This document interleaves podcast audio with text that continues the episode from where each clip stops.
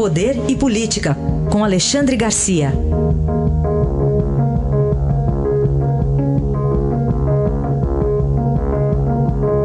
Alexandre, bom dia. Bom dia, Raíssen. Bom dia, Carolina. Bom dia. Vamos começar falando do que o presidente Bolsonaro disse a garimpeiros sobre interesses da Amazônia que não seriam nem no índio, nem no, na, no meio ambiente, digamos assim, né, Alexandre? Pois é, os garimpeiros estão lá para frente do palácio, ele saiu para falar com os garimpeiros, e essa saída dele tem uma razão, né? Ele próprio conta que pai dele era garimpeiro aí no Vale do Ribeira, que ele ajudava o pai a ser garimpeiro, então tem uma afinidade com garimpeiros.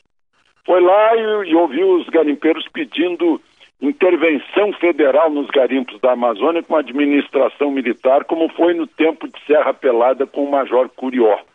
E deu certo naquela época, tanto que há uma, um município lá cujo nome é Curianópolis, né, homenageando o, o Major. É, o fato é que a lei mudou de lá para cá. E o presidente explicou para os garimpeiros que ele não pode passar por cima da lei, que mudem a lei. Né? Uh, e realmente, lá na Câmara há um movimento.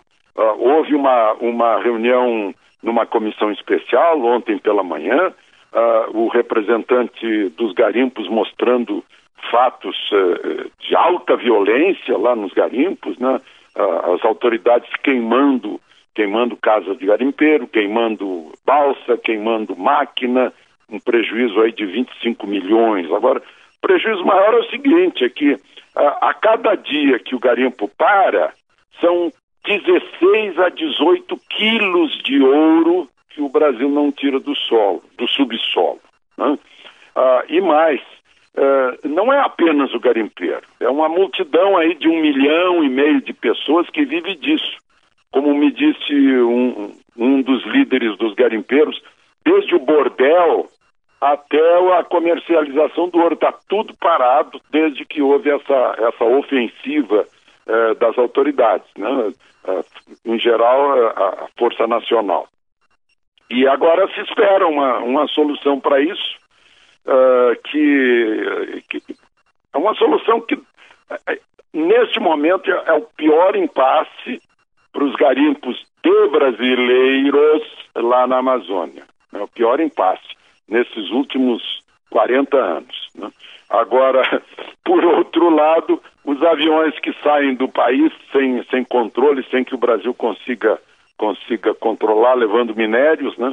Uh, são da possibilidade de um avião, por exemplo, que, que sai por, em direção a, a, uma ilha do Caribe, pode levar 600 quilos de ouro e se jogar no chão lá no, uh, lá na ilha, perdeu o avião porque compensa a carga de 600 quilos de ouro. É uma situação uh, muito grave que precisa ser resolvida.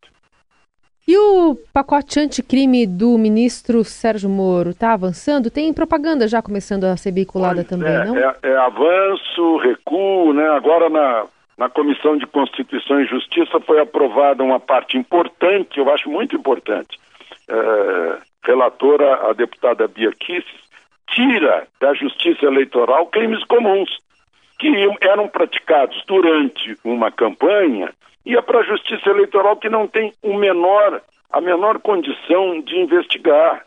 Né? Uh, crime de lavagem de dinheiro, crime de corrupção, né? uh, depósitos na Suíça, em paraísos fiscais no Caribe, como é que a Justiça Eleitoral vai investigar isso? Então, aprovou a saída disso.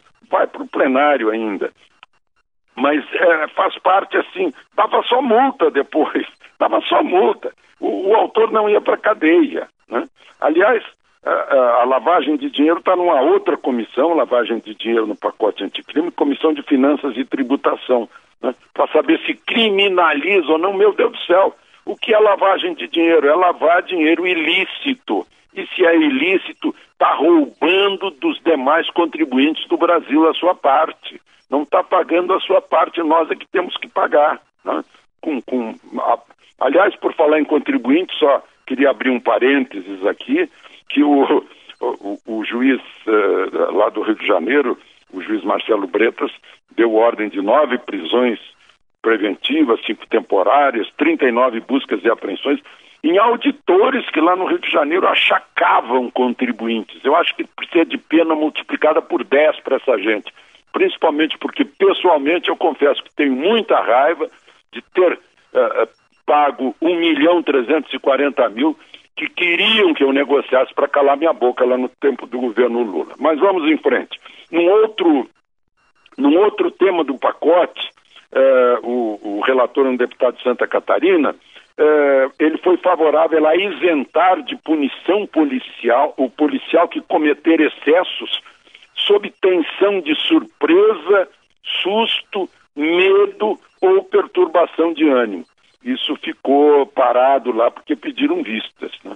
Eu acho terrível isso, porque o policial que tiver susto, medo, surpresa ou perturbação de ânimo, ele não tem vocação para ser policial como não teria vocação para ser jornalista. Né?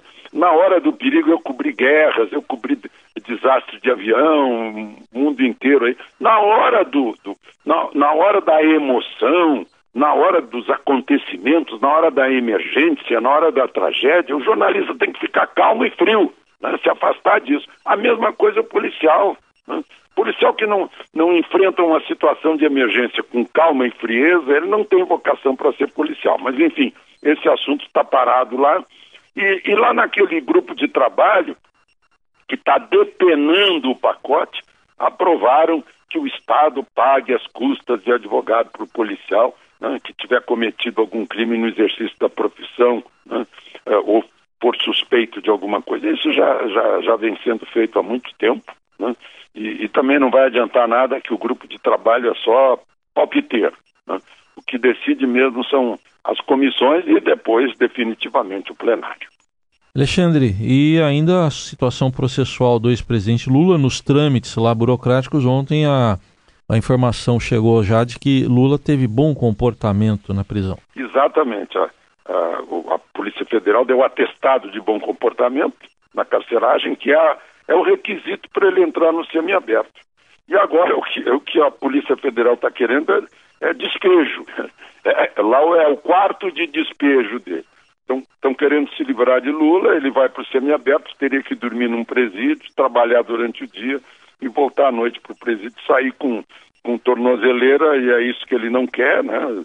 É, o, o, a, o próprio movimento de Lula livre já está repensando o, os seus objetivos, mas tem uma declaração bem pesada aí do presidente do Tribunal Regional Federal da Quarta Região, que jurisdiciona Curitiba, o desembargador Vitor dos Santos Laus, dizendo, disse numa entrevista à Rádio Gaúcha, que, que Lula está numa condição especialíssima, desfruta dessa condição, não está numa prisão comum, né, o que é uma regalia e que não está aceitando o resultado do julgamento, mas tem que assimilar, tem que, tem que se convencer de que foi com base em provas, né?